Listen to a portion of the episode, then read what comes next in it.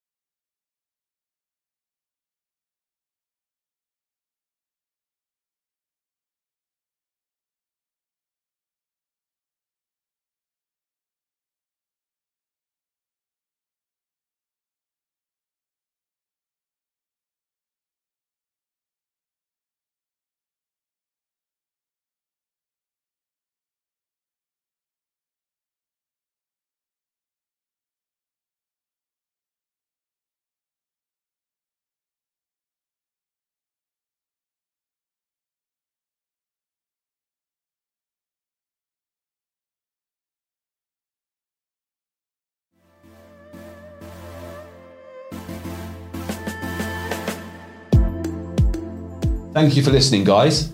Please rate and review the episode and then head over to my Instagram to follow Lipstick Stained Passport and then send me across your bedroom dilemmas.